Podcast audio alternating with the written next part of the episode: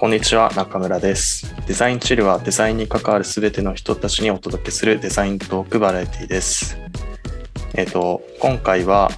中村と陽太でちょっとキーボードについてお話をしてみたいと思います。ということで、陽太くんよろしくお願いしますお。願いします。お願いします。まあちょっと今回は僕の進行ということで、えっ、と、まあ、陽太くんを呼んでちょっとお話ししたいなというテーマを持ってきたんですけれども、陽太くんって言ったことなくない？確かに、まあなんかちょっとこうゲストっぽく呼び込んだらなんか何かしらつけた方がいい。まあ、陽太、陽太を呼んで、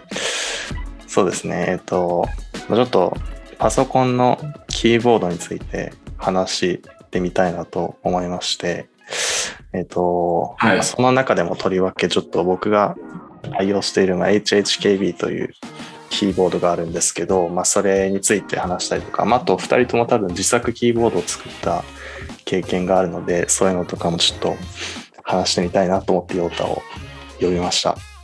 ははいい。はいはい。えっと、なんかまずそもそもなんで僕はちょっとキーボードに凝り始めたかみたいなところをちょっと話し、話そうと思うんですけど、お願いします。えっと、まあなんか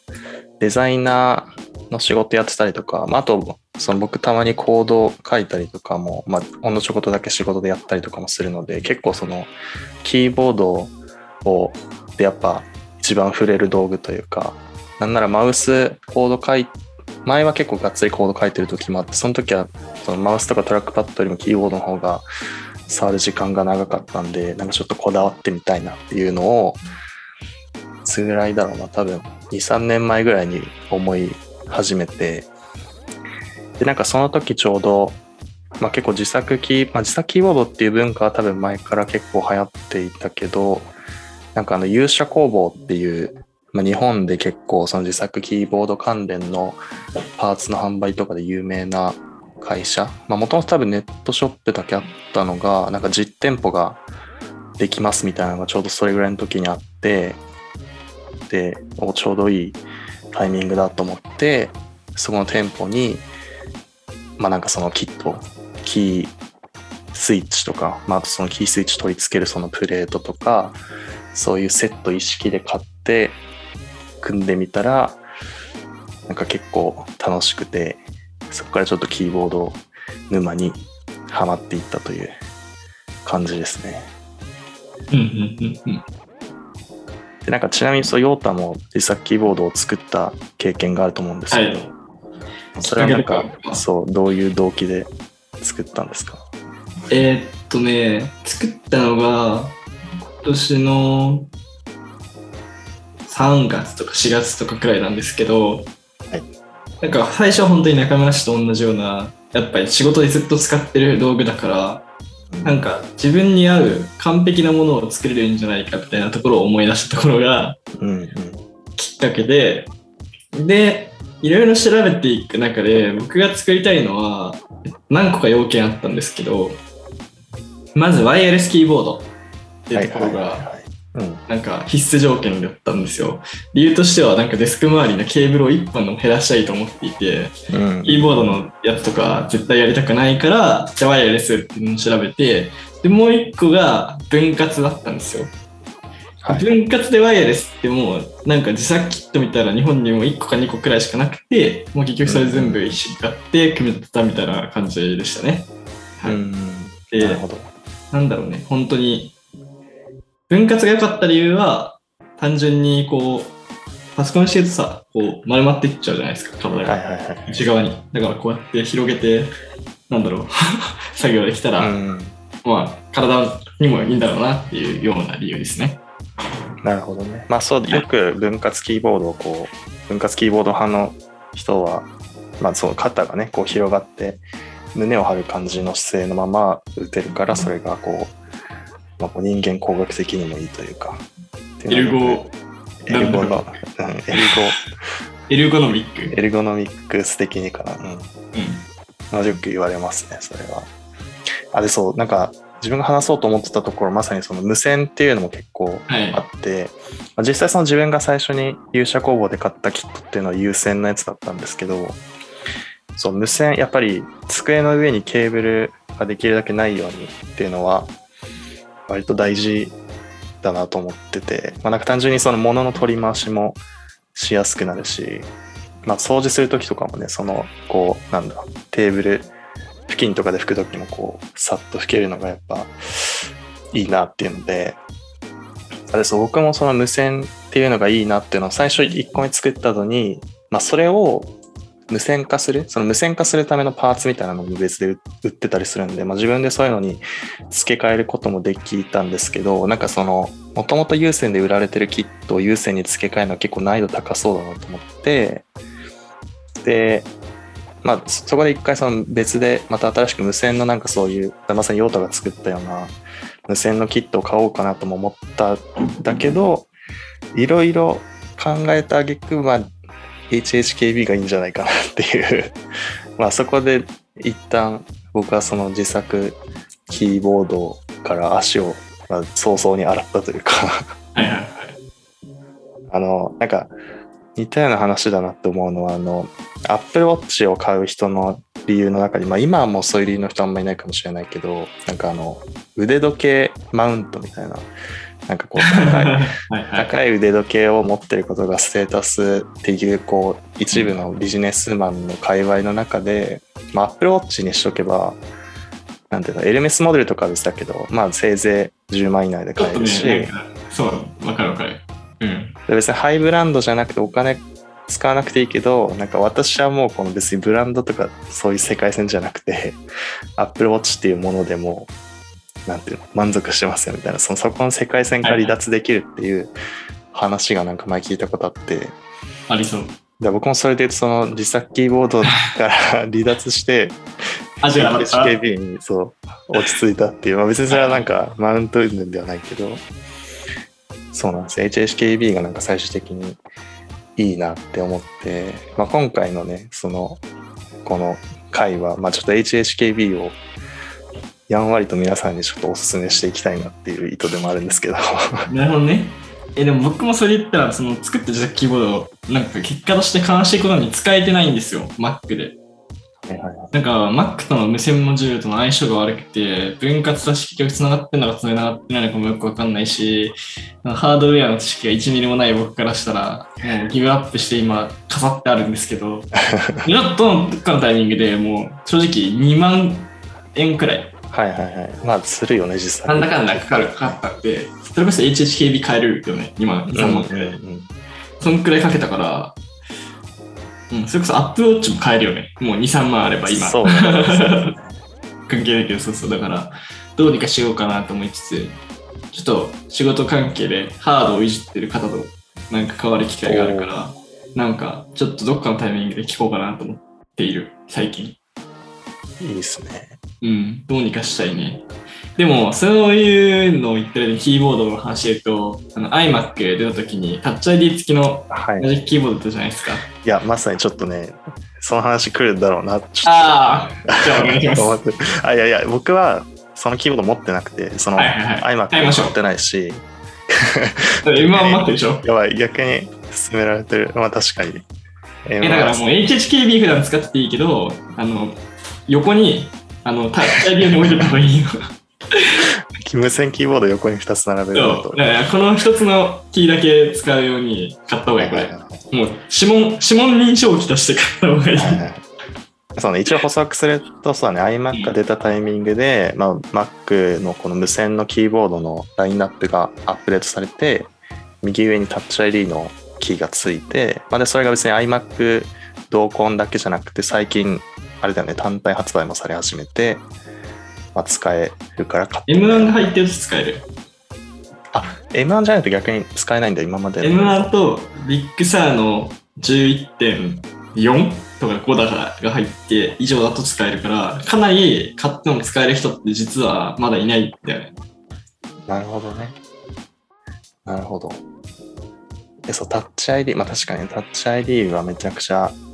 便利ではあるんですが、まあ今日はちょっと HHKB をおすすめしたいというあまあでも、えっ、と、なんだろうな。あでもその無線とかっていう話で言うと、うんやっ。ぱ結構、僕はその実作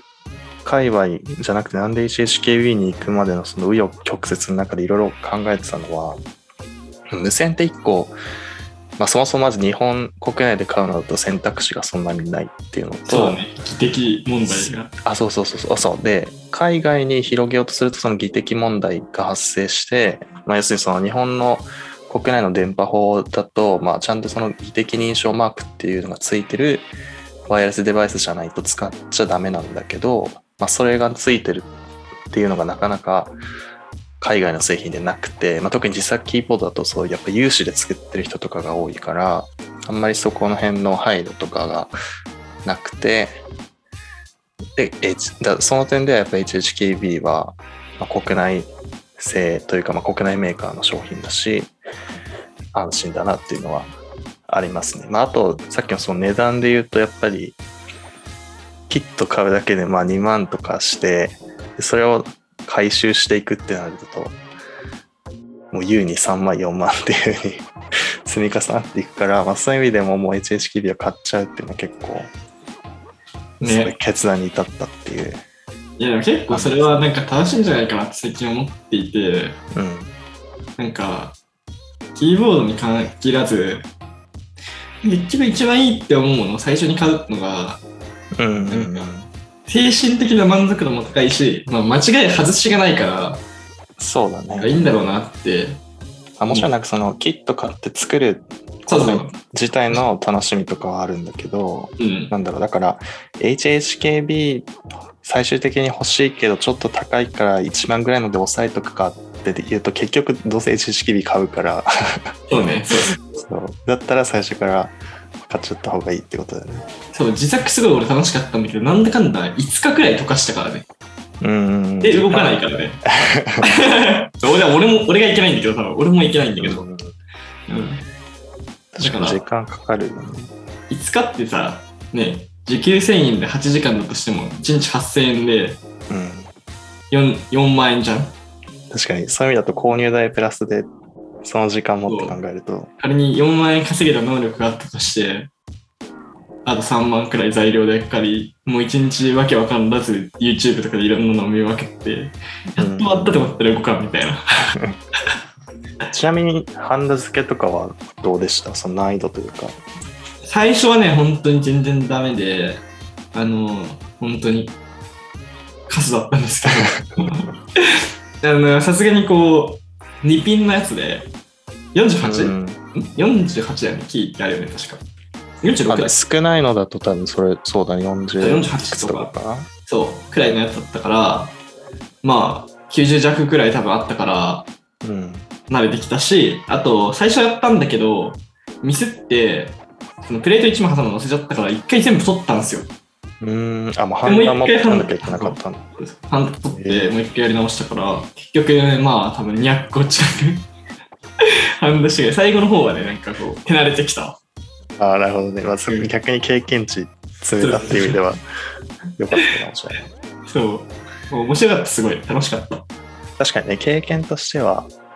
いいかもしれないですね、まあ、経験としてはって言っちゃうとなんか 製品ダメだみたいな。全然そんなことじゃないんだけど、うん、いや、めちゃめちゃ楽しいよ。うん。めちゃめちゃ楽しいけど、動かなかった時のショックは今のを忘れないわ。あの1個めちゃくちゃ大きいメリットがあるとするならやっぱ自分好みのキーバインド、そのそうだね。組めるから、やっぱ、まあ、特にエンジニアの人とかはそういうの理由でやっぱなんていうのその打ちやすいキー配列に自分で組めるとかっていうのは多分実際キーボードそういう意味で言うとデザイナーの人に広まっあんまりこうキーボードが注目されないっていうのはそういう理由なのかもしれないですねエンジニアの人の方が有用性があるというかうん、確かに。まあみんなキーボードじゃなくて、マウスとかトラックパッドの方が多い多いもんね、デザイナー。ああまあまあ確かにねうん。そうですね。あと一個その HHKB の方に戻ると、やっぱ耐久性が高いっていうのが良くて、まあじゃあ、象が乗っても壊れないみたいな。いや、ちょっとそれはあの検証したことないですけど、いや、あの、僕結構、で家で作業してる時とかにこう飲み物コップで置いといたりとか、たまになんかお酒の缶を置いてることとかあって、で、なんかたまに 倒して、でも本当にこの打鍵面半分ぐらいバシャってかかっちゃうみたいな。それでも全然壊れないんで、それは結構いい点だなと思いますね。確かにね。確かに。それはありそう。まあ、やっぱ結果ね、あの、やっぱちゃんとした既製品を買うっていうのは、そうまあ特にキーボードとかそういうこう言ってもニッチな製品だからうん。キーボードに3万出すなんて多分普通の人からしたらちょっと考えられない感覚いや病気だよ、病気で。でも超楽しいよね。楽しい楽しい、そうですね。まあちょっと結構話し込んできたんで、まあ、ちょっと最後に僕が紹介しておきたいのは、ちょっと、まあ、実際 HHKB を買おうって思った人へ向けてのメッセージなんですけど、あ、のはい。ネット上で HHKB のまあなんかこう試せるスポットみたいなのを検索すると出てきてでなんかえっ、と新宿のすごい雑居ビルみたいなところにあるあるんですよそのトライできる場所が。だからそこに行ってみてもうなんかねなんかね結構狭いお店で一角にほんとちょこんって HHKB が置いてあってでなんか他にこう革製品とか財布とかも置いてあるんですけどなんかそういうのを見物しついでに行ってみるのもいいしそうおすすめですね。なんかもうそういう革製品とかっていうの、嗜好品ではないけど、なんつうのこう、高級感を味わう、なんか、アイテムの中に入ってるんですね。HHKB は。なんかそのお店のコンセプトとしてはこうちょっと大人のダンディーめのビ。ジネスマン向けのツール揃えましたみたいな店の一角にその試せるスペースがあってなんか自分はもう HHKB だけ目当てで来たのになんかその革製品とかもなんとなくこう見て普通のお客さんを装いながら 全然買う気ないのにその財布とかこれちょっといいですよって店員さんに勧められてああなるほどみたいな 取り繕ってでも最終的には HHKB のところに行くっていうのをやりましたね。なるほどね。そうあの、うん、逆に言うとでも電気屋さんはほぼほぼ置いてないんでそうだね。HHKB 買うならあのそういう場所に行くのをおすすめしますもう、ここで聞いた人は大丈夫よ。心の準備して、装っていけるから。そうそうそうそう。だから H HKB で触りに行こうっていう人は、もう驚くよね。あれ、うん。違う？みたいな。そう最初店入ると全然違う商品置いてあるからちょっと一瞬ビビるんだけど、ちゃんと奥にあるんでそのじっくり他の商品も見物した上でそう。で最終的には奥に行くっていうのを。あくまでも HHKB じゃなくて、周りに出てきた途端にもう HHKB 気になって使いましたみたいそうそうそうなのを醸し出すってことですね。そうそうそれをおすすめしますはい僕もじゃあ行きたいと思います。ぜひ行ってみてください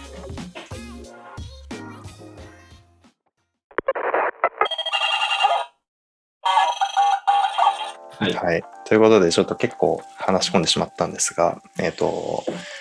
はい、そうですね。出だしでは、ま、こういうふうにちょっと、2人とかでテーマトークについて話す回もあれば、まあ、今まで通り毎月、えーまあ、1人ゲストの方をお呼びして、えーその方とま1時間ぐらい話していくっていう回も、まあ、今後も配信していきたいと思います。で、ま皆さん聞いてる方からの、えーメッセージだったりとか質問っていうのも、えっ、と、受け付けているの、まあ、受け付けてるって言ってもちょっと場所があんまり定まってないんですが、まあ、DM でもいいですし、質問箱のマシュマロかな？のアカウントとかもあるので、そういう場所とかでも、えっ、と、ぜひぜひなんか送っていただけたらと思います。で、えっ、と、もしよかったら、えっ、と、まあ、Spotify とか Apple Podcast でのこのデザインチルのアカウントのフォローもしていただけると、より配信をね、キャッチアップしやすいかなと思います。はい。ということで、今日は、えっ、と、キーボードについて語っていきました。陽太くんありがとうございました。あありがとうございました。りがとうございました。じゃあ、それではまた次回の放送でお会いしましょう。さよなら。さようなら。